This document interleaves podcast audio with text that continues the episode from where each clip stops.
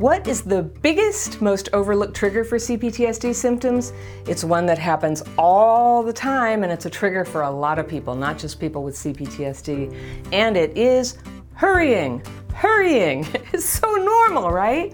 We all do it, we do it all the time. But when you have CPTSD, hurrying very easily turns into overwhelm. And though you probably think, well, it's not possible to live without hurrying and getting overwhelmed, there's so much to do, right? If you're hurrying when you're like doing your job or caring for your kids, it can trip you up and sabotage the most important things in your life because dysregulation. I'm Anna Runkle, also known as the Crappy Childhood Fairy, and I gotta say, I think hurrying is a massive trigger that nobody talks about. I have it bad. When I hurry a lot, because I'm always trying to do a little bit more, I bite off more than I can chew, it gets me very, very dysregulated.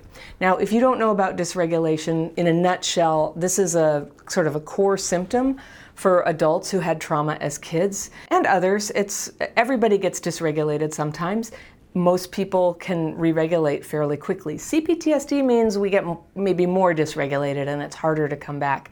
And what it is is if you do a brain scan, brain waves that normally are sort of operating in sync together are kind of going all over the place. We get triggered by something, something kicks off an emotion, usually it's not even conscious, and things start to get discombobulated there. It can also affect vital signs, it can affect blood flow. It's, it's no joke. It's something that's strongly impacting the central nervous system, which in turn drives all your endocrine system, your immune system, your, your um, heart rate, your breathing, and your digestion, and, and your emotions, and your ability to focus. So it can be very pervasive, the effect of dysregulation. The trick of healing CPTSD is to be able to go, whoop, I'm dysregulated, I'm gonna pull it back right now, and to learn techniques that work for you to get re regulated. So I noticed that hurrying and getting overwhelmed was such a huge dysregulator for me that I, I featured it in a major video in my dysregulation boot camp. That's this course I offer, and if you want to see it, I'll, I'll put a link in it below.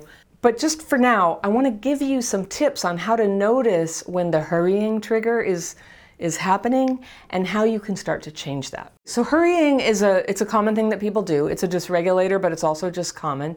It's everything from trying to get out the door in the morning to driving in a rushed way, you know, through traffic, gotta get there, gotta get there. Um, or just getting overwhelmed with everything that you're trying to get done in a day. It, it can definitely strike when you're um, helping kids or working with other people, um, multitasking, all that stuff. You, you know, you start to hurry. It's, it, it is a very normal thing that we do. And here's the thing most hurrying comes not because of society, not because of technology, which some people might say, but it's from something more ordinary than that. And are you ready? The reason we have so much hurrying is procrastination. It is. We all do it. Not getting up out of bed after the alarm goes off, not getting out the door or leaving enough time to get where we're going. Do you do that? I do. And what's one huge reason we procrastinate? That's right, dysregulation. So it's a vicious circle procrastinating, dysregulating, hurrying, dysregulating, procrastinating, and doing it again. So our minds go down that road easily, but our minds love a sense of spaciousness in time. So taking your time is wonderfully regulating. When is the last time that you took a shower and you stopped and you just enjoyed the feeling of the water? Or you brushed your teeth without a feeling of pressure to hurry up?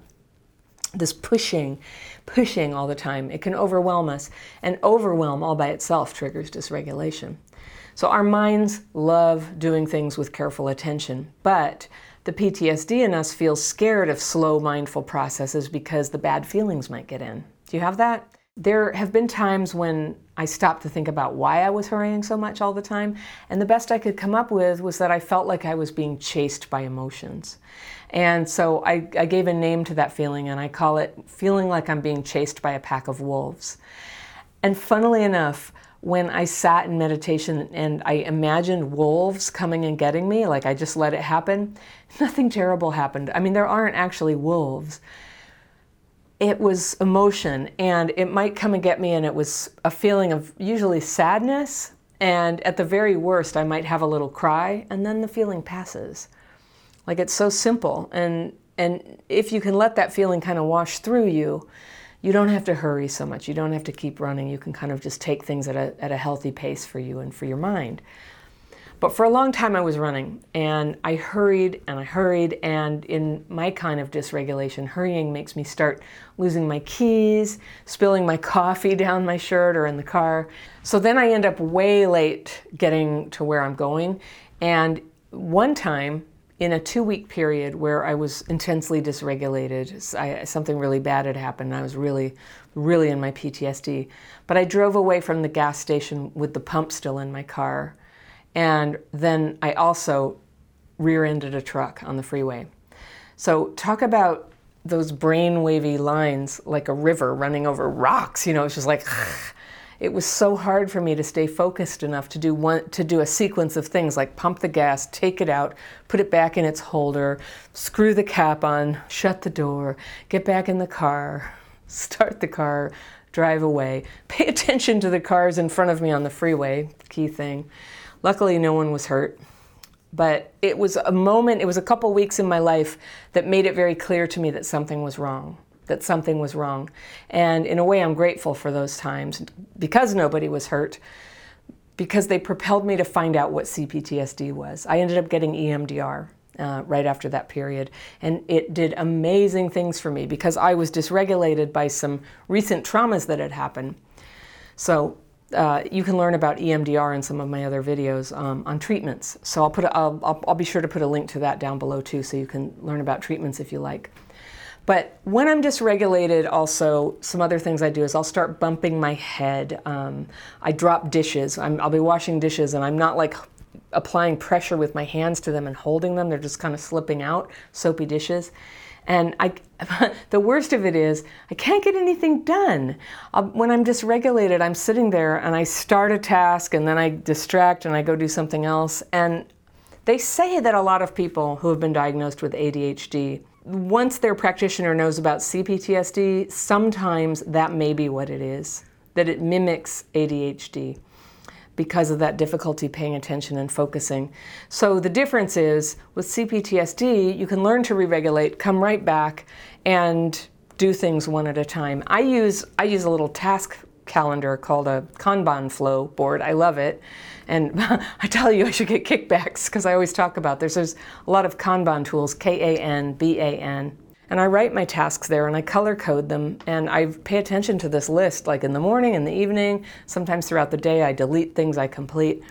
My mind loves to stay on task. It loves order and in fact order begets order. So the more I kind of work in a structured fashion, the less dysregulated I get. And so then more time opens up in my day to continue to have creative thoughts or um, to be in touch with myself or, or, or, to be clear, like I need a, I need a um, cup of tea right now, I'm really thirsty. Because all that stuff just, you know, when I'm dysregulated, I'm, I'm not in touch with myself. So the irony about hurrying is it just ends up making everything take longer. So you do have time to slow down. If you are from the United States, you will remember the kids' show, Mr. Rogers, and I've been talking about this again lately. I talked about it in the course on dysregulation. But I was talking about Mr. Rogers again for people um, from Australia and Europe who were on the call I was on. And he is one of the heroes in my pantheon of people who helped me survive my childhood with my spirit intact. And there's this beautiful documentary that came out a few years ago called Won't You Be My Neighbor? And I highly recommend it. It was really neat for me to see that the way that he was wonderful for me was intentional, that he saw himself as sort of having a ministry to help kids who were struggling. And it worked. it worked for me. Um, there's also a movie, a dramatic movie about him where Tom Hanks plays him, and that's called, uh, I think, Beautiful Day in the Neighborhood. And I loved that movie just as much. I cried. It was really nice.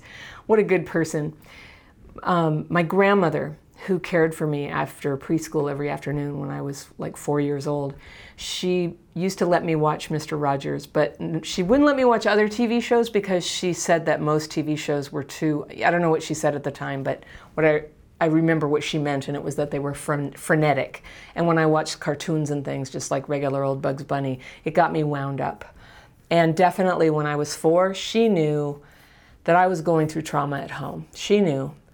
And I was terrified of really silly things like dripping faucets. I was completely like, you know, if a faucet had drips coming out of it, I would go into absolute panic that the whole house was going to fill up with water. Or the other thing is, and we lived, you know, we lived in the San Francisco Bay Area, and in San Francisco there's very steep hills. And sometimes when you're a little kid in the back of a car and a car is going up the hill, you can't see what's on the other side. And it's not until you're totally going down the hill that you can see that it's a hill, it's not a cliff. And I would just absolutely be freaking out in the back seat that we were about to go over a cliff. And when I think about that now, I just feel really sad you know, I feel really sad that I thought that my parents would ever just like intentionally drive us over a cliff.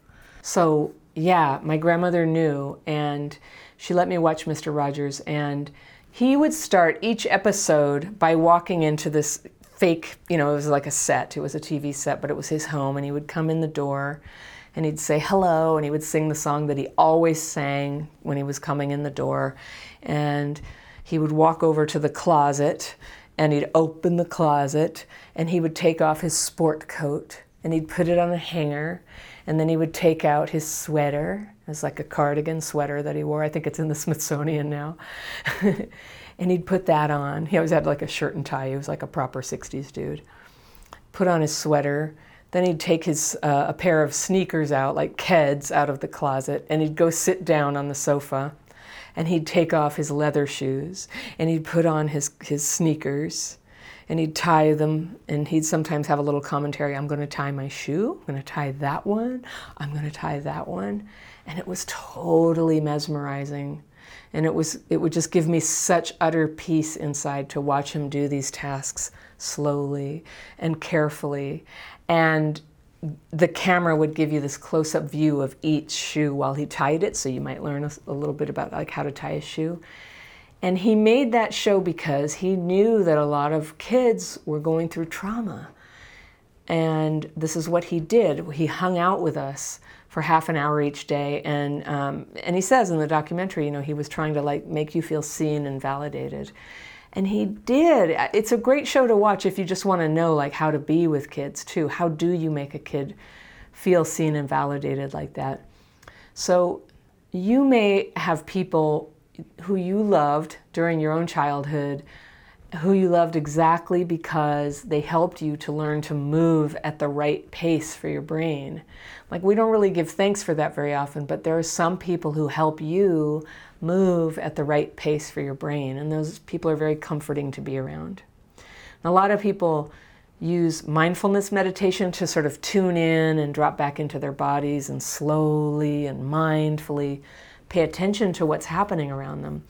And this is really powerful for CPTSD if, if you can manage it. And that's something I, a lot of the leaders in the trauma movement recommend mindfulness meditation, along with some other things. I do a different form of meditation, but even if all you can do is just catch yourself when you're hurrying and go, Whoa, I'm hurrying, I'm feeling really stressed right now, I'm getting overwhelmed, and then drop down just temporarily to half speed. Like you might only need to go at half speed to just finish getting something out of the drawer and shutting the drawer. But just doing it slowly so you're not just banging around and clanking your hands into things. Just slowing it down to half speed, you can kind of, it can sort of send a signal back to your brain to re regulate, get you out of that dysregulation and back into a regulated state. So if you can learn to do this around hurrying or anything that gets you dysregulated and frustrated, if you can change your dysregulation, you can change the course of your whole life. It's the dysregulation that's at the, that's at the root of so many childhood PTSD symptoms, including the health problems, including the cognitive problems, including a, a huge array of health problems. Learning to re regulate is the number one thing you can do to start healing all these other aspects of your trauma. Thank you so much for listening. If you love my content, think about joining my membership program. You can find out more information about that and all my courses and coaching programs at crappychildhoodfairy.com. Remember, healing is possible. People with childhood PTSD can have a wonderful life. Sometimes we just need a few workarounds. I'll see you next time.